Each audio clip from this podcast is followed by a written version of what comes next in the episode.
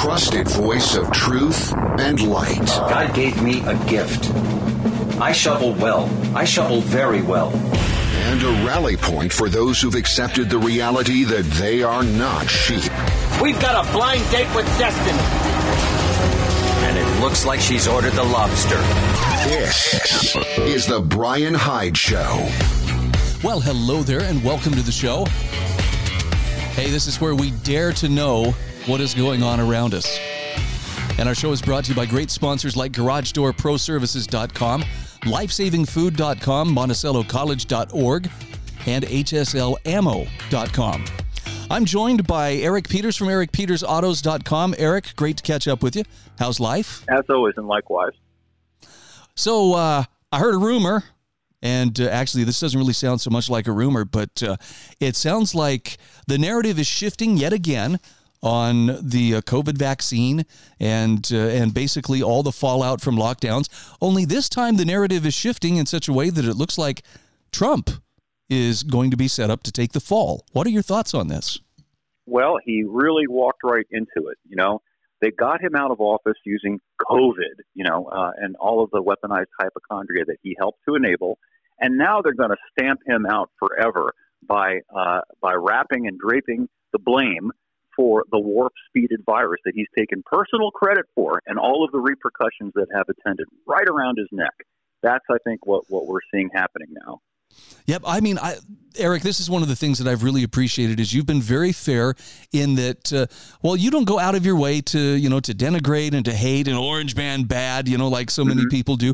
You've also made it clear he's probably not your first choice in terms of of leaders, but right you you were one of the very few people I've heard who would call Trump out on being the guy who's like, I got this vaccine. I'm the one who's responsible yep. for getting it in record time, and and warning that's not a good thing. No, it's a terrible thing. You know, many of us, uh, you know, two years ago pointed out this is this is potentially a really alarming thing to think, given the track record of vaccines in general, uh, that we're going to permit, not just permit, but almost force people to take a drug that is warp speeded onto the market that has not been subject to even the, the normal uh, testing protocols that take years. No, let's just go ahead and let the pharmaceutical companies just inject people with whatever it is they tell us is safe and effective.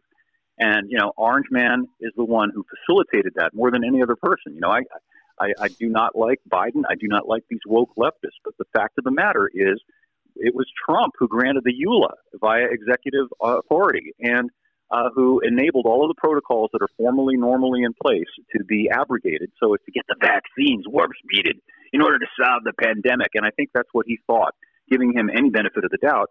Uh, he would be accomplishing. You know, he could he could take credit for ending the pandemic. You know, look, we got the warp speeded vaccines. We can get back to get back to business as usual.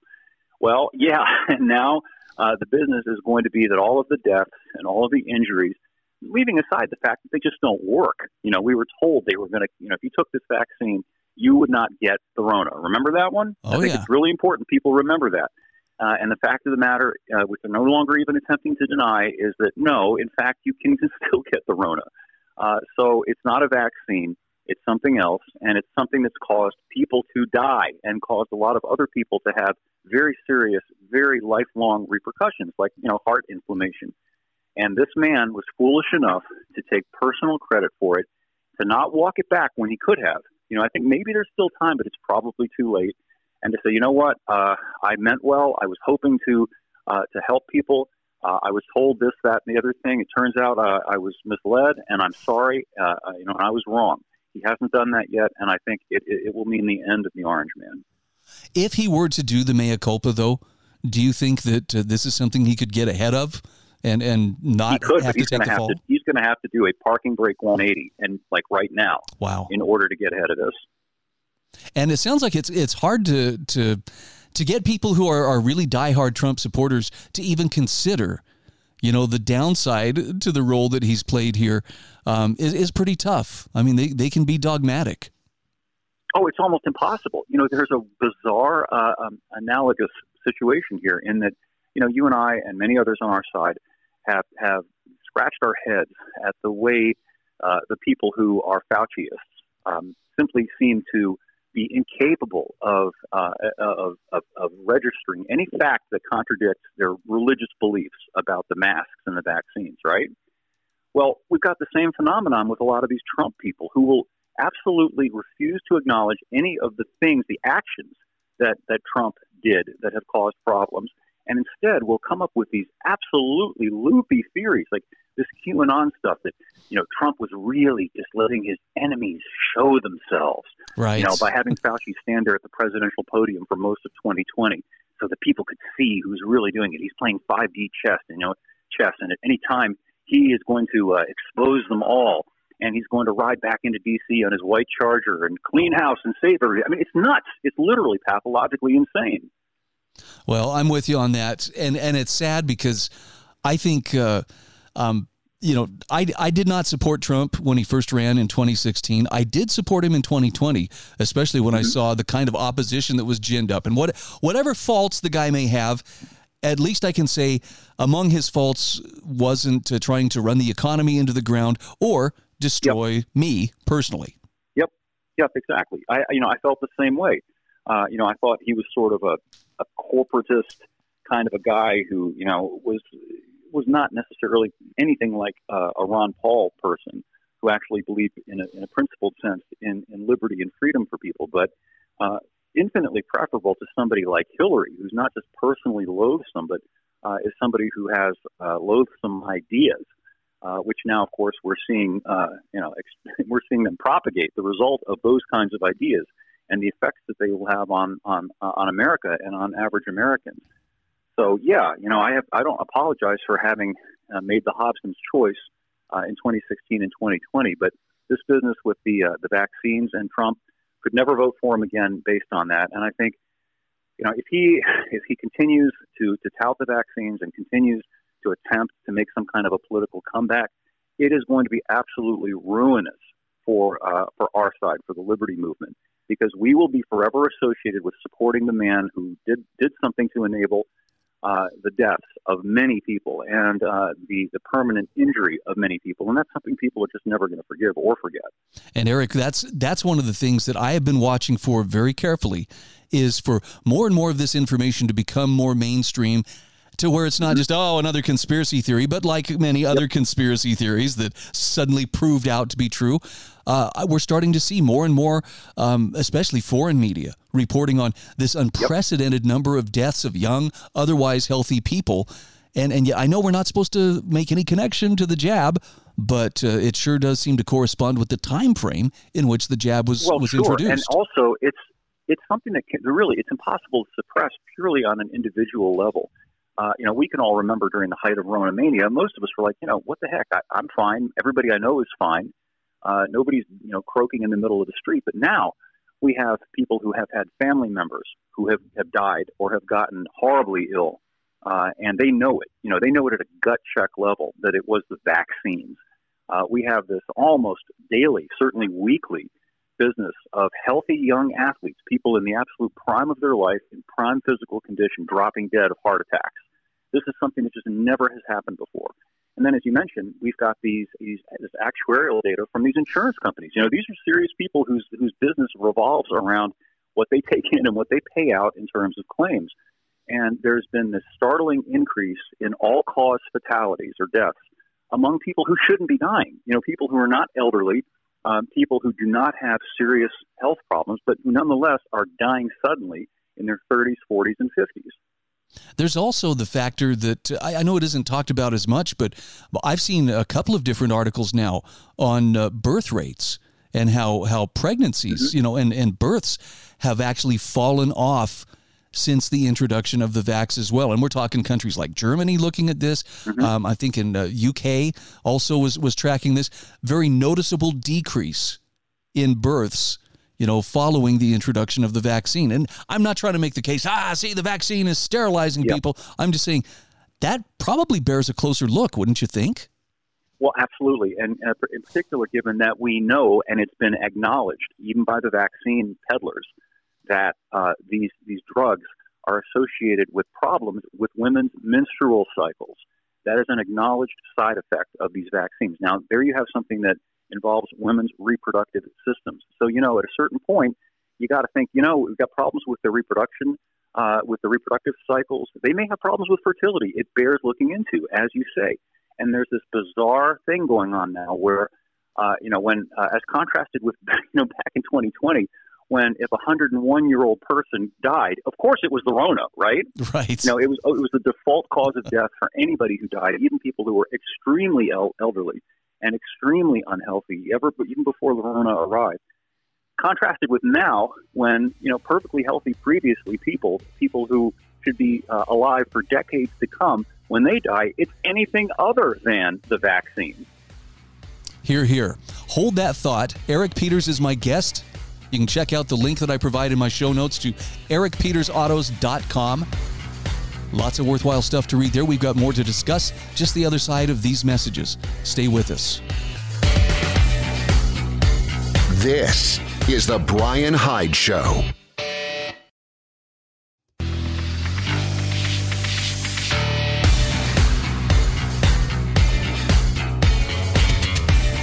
This is The Brian Hyde Show. Hey, welcome back to the show. Eric Peters from ericpetersautos.com is my guest. Eric, uh, the maybe it's just because of the awareness I have from talking to you on a weekly basis, but uh, man, the electric vehicles thing is being pushed Mm-hmm. so hard and so fast. It uh, it really sounds like you know the the door is being slammed on the internal combustion engine. And you've had a couple of articles here recently about some of the downsides of those EVs. Mm-hmm. Let's let's talk about battery replacement for starters. Yeah, let's talk about that. There was something that went viral uh, about three or four days ago, and it was a, uh, a repair estimate given to a guy who owns a Chevy Volt, who took it in because the battery had croaked, and you know, without the battery, the electric car does not move. And uh, the repair estimate was almost thirty thousand dollars to put a new battery in this car, which didn't cost that much when it was new back in 2012. And one of the reasons why the cost is so stratospherically high with regard to these older EVs is that just like any other car, they go through a product development cycle and they get updated. So typically a car will be on the market for, let's say, four or five years. And then a replacement, an updated version will come out. Now, the updated version has a different battery pack and different connections, different physical shape, and all of that stuff. So the, the earlier model, its battery, they don't continue to make it just like they don't continue to make the car. So eventually the supply dries up. And that tends to do something to prices. Now, some third party company might come in and re, you know remanufacture or make a replacement battery that's not you know the official GM or Ford or whatever battery, but it's still going to cost a lot of money because there's only so many of those cars out there uh, that will ever need that thing. So it's a way of accelerating the obsolescence of these vehicles. And then there's the hilarious environmental aspect. You know, these cars, this Volt in this thing, in this article I wrote about, it's 12 years old. Now, to put that in some context, the age of the average car that's in regular use right now is 12 years. And as Wow. anybody who you don't even have to be a car guy, cars routinely last 15, 20 years these days. Uh, you know, so you can get a lot of life out of a car before you have to throw it away and get a new one. But with these electric cars, you throw the thing away sooner because who in the world is going to spend even ten thousand dollars uh, on a new battery for an old EV? So you throw the EV away, you throw away the battery. Now you have to earth rape uh, a whole new EV into existence to replace it, plus the battery. So how is that good for the planet? You tell me. I don't get it. Yeah, I don't know if you're familiar with the uh, British TV series Black Mirror. Have you watched any of those? I have not. It's it's dark. This is dark science fiction. But there is one episode called Downfall. It, it stars uh, Ron Howard's daughter. Um, I forget her name, Bryce something Howard. Anyway, she uh, it, basically the idea is everything is uh, is based on your social credit score, and everywhere every person you encounter ranks you. You know, uh, with uh, however many out of five stars they feel like their encounter gets, and and whatever your average is, that's the level of privilege you have in society. And the reason I bring this Oh, up yeah. is because she's trying to get to a friend's wedding, and because Mm-hmm. she yelled at somebody or cussed at somebody at the airline counter, they downgraded her, her status, her Yeah. social credit score, and she ends up with this crappy. Uh, well, every car is electric, but her car is this crappy old electric car that doesn't have the right adapter. And anyway, it just brings home the message. If you don't Yep. toe the line, it would be a lot easier to control people in electric vehicles than, say, you know, a internal combustion vehicle that isn't dependent upon you know that uh, back and forth like uh, say the Tesla, you know, which which is connected and has updates regularly.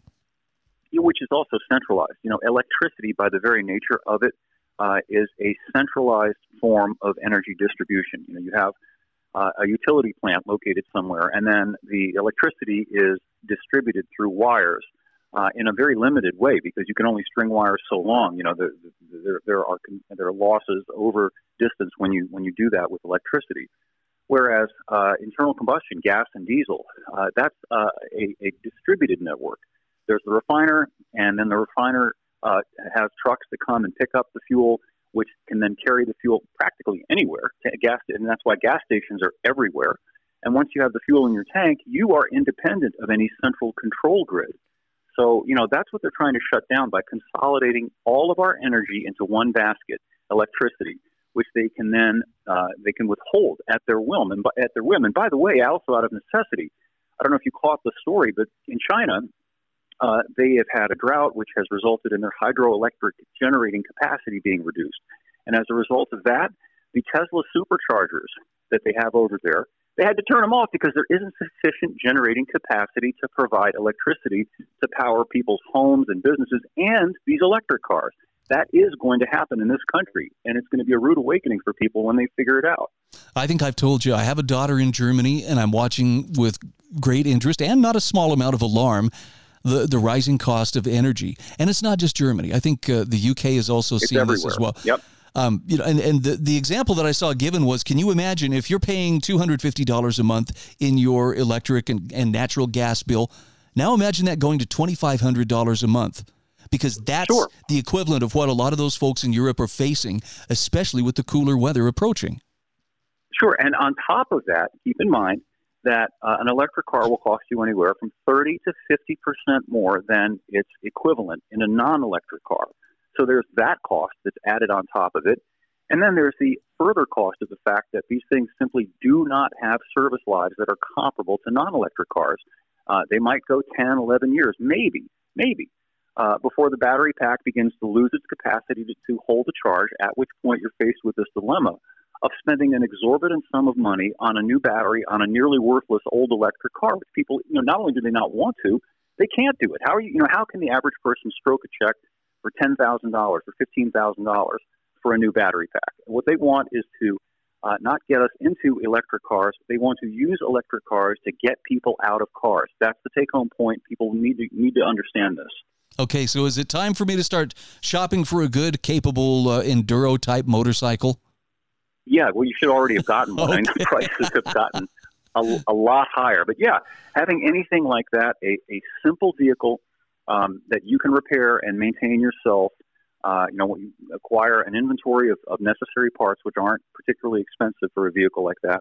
And, and, the same goes with a car. You know, my, my truck is a good example. I've got an 02 Nissan Frontier. I've got everything I need to keep it going uh, for several years to come. And hopefully that will be long enough uh, to get us through this and for sanity to re- reassert itself once reality asserts itself. And all of these pie in the sky green energy schemes, uh, you know, the cost of them becomes clear to people who up to now have not really understood what they're being set up for. Wow. There is so much going on. I I, really have a tough time keeping up with all of it because Eric, at some level, I'm pretty sure mm-hmm. it all matters. But uh, but I just there's so much happening. There's so much popping off at once right now. I really struggle to to keep up with it and prioritize. Where does my attention need to be?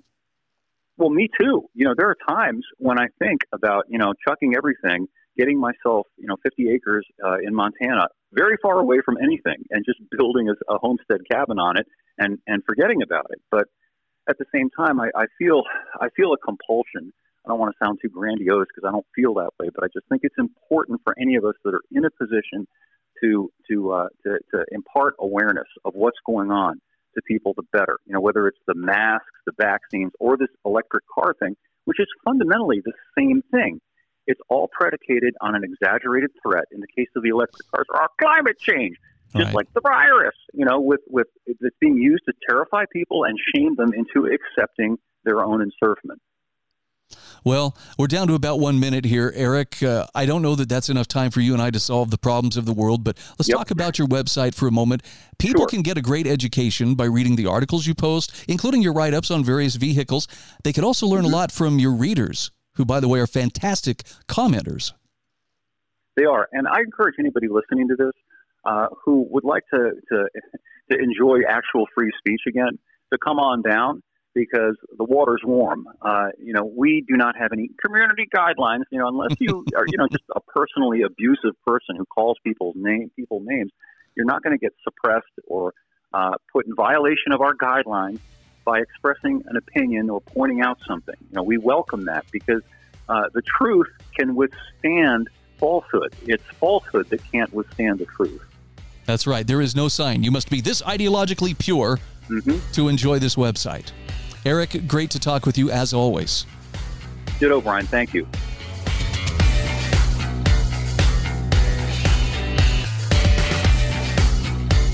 This is the Brian Hyde Show.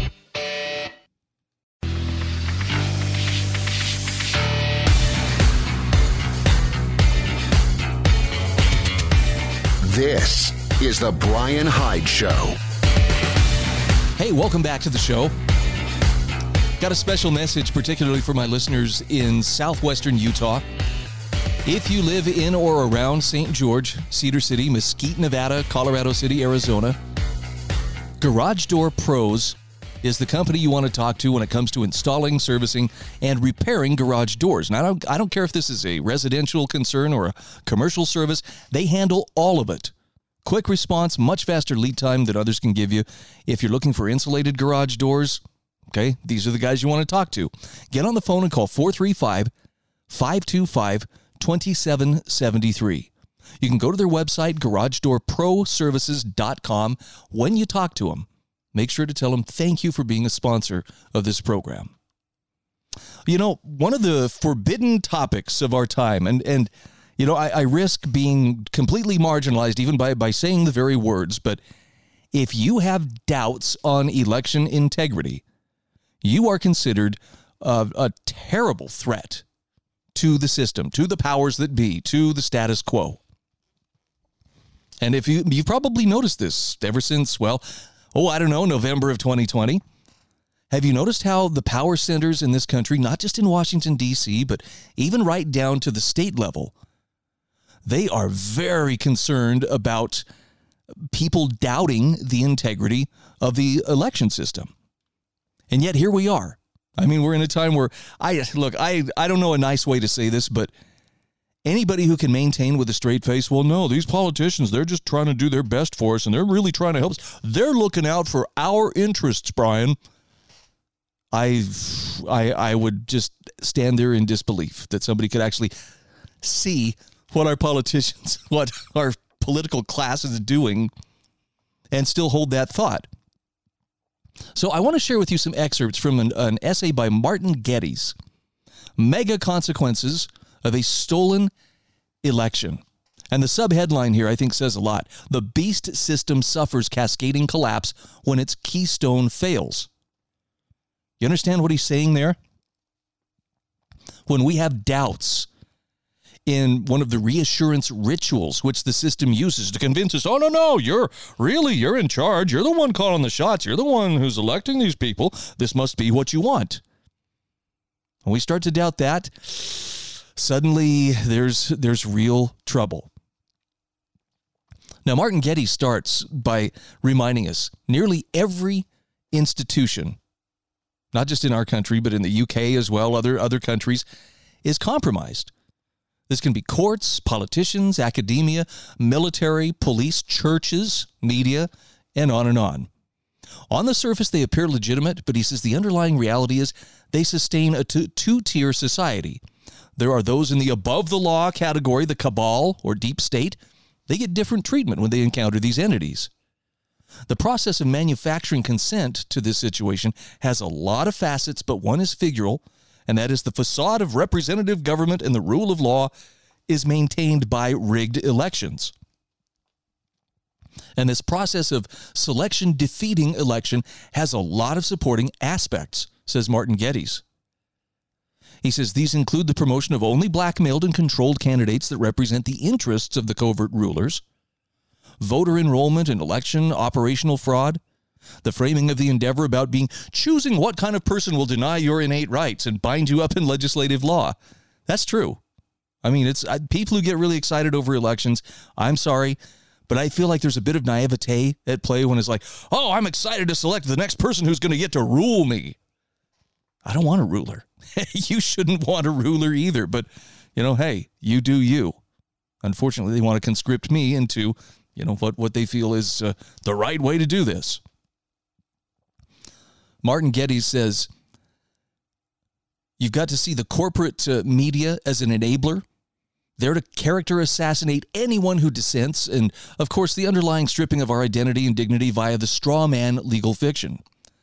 Now, interestingly enough, he says, Look, I'm not going to make the case that Trump won the 2020 election or that it was a sting operation to draw out all the Marxists in America and their foreign supporters. In fact, he just says, Look, this is obvious to anyone who cares to look at the data. A fool is not someone who lacks intellectual capacity. That's an idiot. No, a fool, he says, is someone without the moral fortitude to seek contradictory data, follow logic to its conclusions, and stand with the truth, even if alone. Now, he says, I watch former tech industry colleagues sailing on their flotilla of foolishness, and I know it's just a matter of time till they face a humiliating exposure of their laxity. And listen to this part. I thought this was interesting.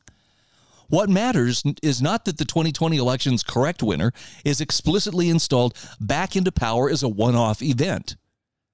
Martin Geddes says what's important is the removal of the meta system of fraud that has installed puppet governments everywhere and enabled the silent enslavement of the population to bankers via international or national rather and personal debt.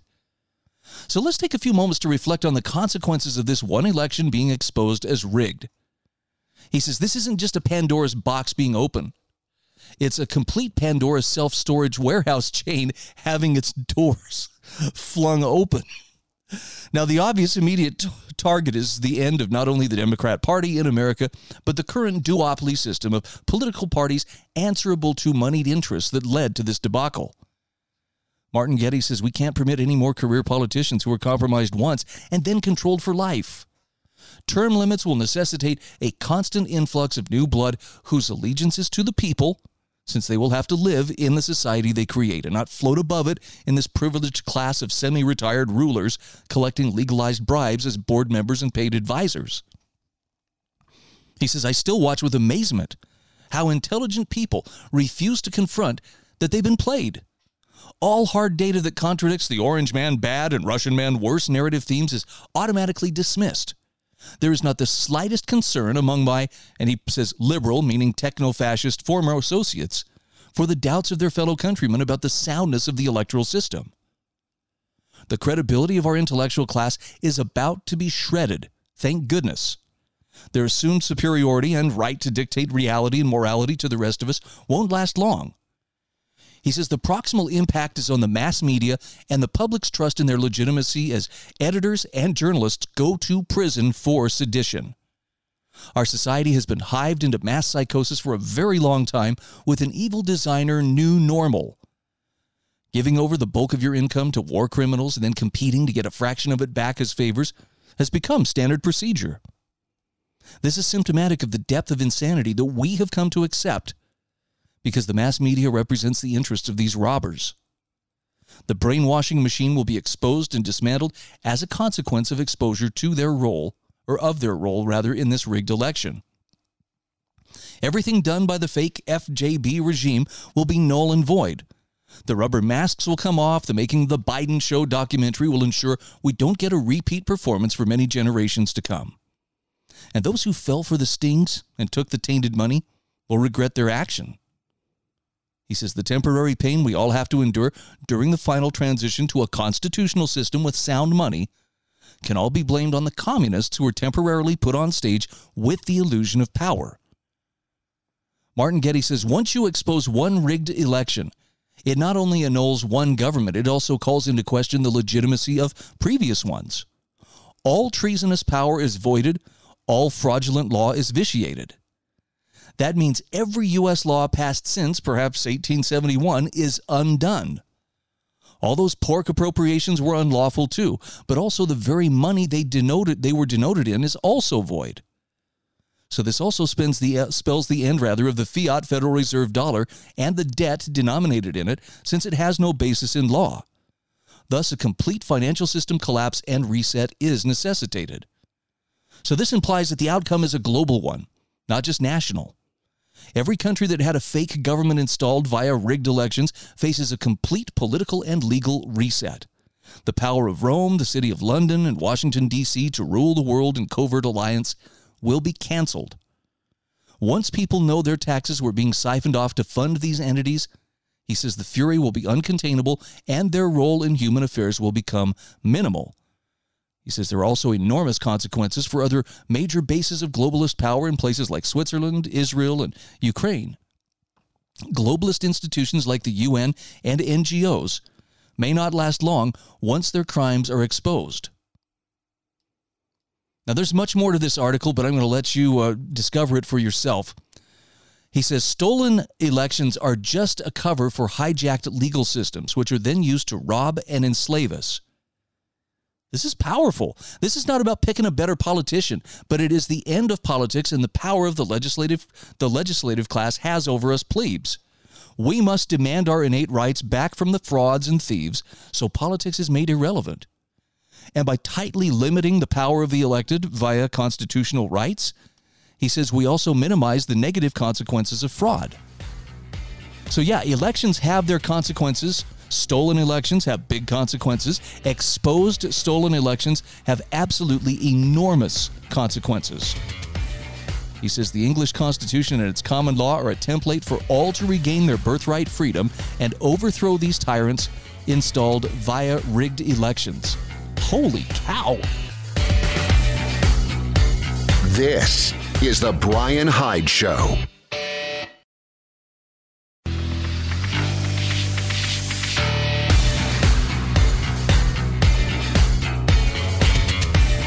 This is The Bryan Hyde Show. And just like that, we are back. Quick shout out here for HSL Ammo and also lifesavingfood.com. So let me make this straight hslammo.com, lifesavingfood.com. These are both sponsors of this show. You'll find links to them in my show notes. Right there under the daily show notes, there's a link for my sponsors. Go and visit them. If you can do business with them, do business with them. Otherwise, let them know their advertising message is reaching your ears via this program. Look, I'll admit, I look around at what's going on and it, it, sure feels like we have reached a tipping point of sorts. There is so much important stuff that's happening right now. Tucker Carlson actually touched on this the other day. He said it's there's so much going on that, that sometimes you can almost lose track of it to the point where you you realize there's so many distractions, so many things that are competing for our attention, we hardly notice when something major and earth-shaking happens. And there's a lot of that stuff happening right now. Um, just watched a news report, for instance, last night about um, Germany. Oh my goodness, Europe for that matter energy costs it's insane. You cannot believe how much the cost of keeping your home lit and heated has gone up. I mean, if you were paying $250 a month, you know, for your electrical bill, and suddenly it were to jump to $2500 a month, you'd feel that, right? I mean, for for many people that's way more than another mortgage on top of whatever mortgage you're already paying. So, yeah, there's a lot of crazy stuff happening right now. And it's really easy to struggle with a sense of frustration and hopelessness, especially if you're like me, you're one of those people who believes, hey, freedom matters, liberty matters, and I feel like I need to say something about it. But it just seems like so few people are listening. I got a great essay that I think you will like, and I'm going to tell you right now. Um, you've got to give yourself time to read this one. Richard M. Ebeling is one of my favorite writers just because there's a great deal of wisdom in what he has to share, but he's also very thorough. And so this is not just, you know, shoot from the hip, you know, a haiku of, you know, a few syllables about what he thinks about the passing scene. He really does a great job to quantify what he's talking about. For instance, he says it's very difficult to be a classical liberal or libertarian and not experience bouts of disappointment, frustration, and outright pessimism the world around us seems to be going to hell in a handbasket. Government continues to grow and apparently is out of control. And he gets into some of the numbers. He says, for example, the Congressional Budget Office released its semi annual budget and economic outlook in late May of 2022. And the CBO expects that when the federal government's current fiscal year ends September 30th, 2022, that Uncle Sam will have spent $5.847 trillion. Now, tax revenues from all sources will be about 4.890 trillion, leaving a budget deficit for the fiscal year of 1.036 trillion. National to- total national debt held by the public will come in at 24.173 trillion, while the gross national debt, which includes treasury securities held by other government agencies, will top off at 30.621 trillion. That's crazy. And things don't look better over the coming decade according to the CBO. And again, he crunches the numbers for you here just to give you a good quantitative you know example of what this is is going to look like. Now that doesn't mean things can't change, but it just means right now the way things are going, it's not looking good. And as he explains in the article, entitlement programs are heading for a disaster. Where are they going to find the money to fund things like Social Security, Medicaid, Medicare? It's a problem. I mean, just just a couple of days ago, there was some kind of an electronic problem, and uh, the federal EBT cards suddenly weren't working in various places. And I know this may sound like, oh, are you fear mongering by bringing this up? But let's just say that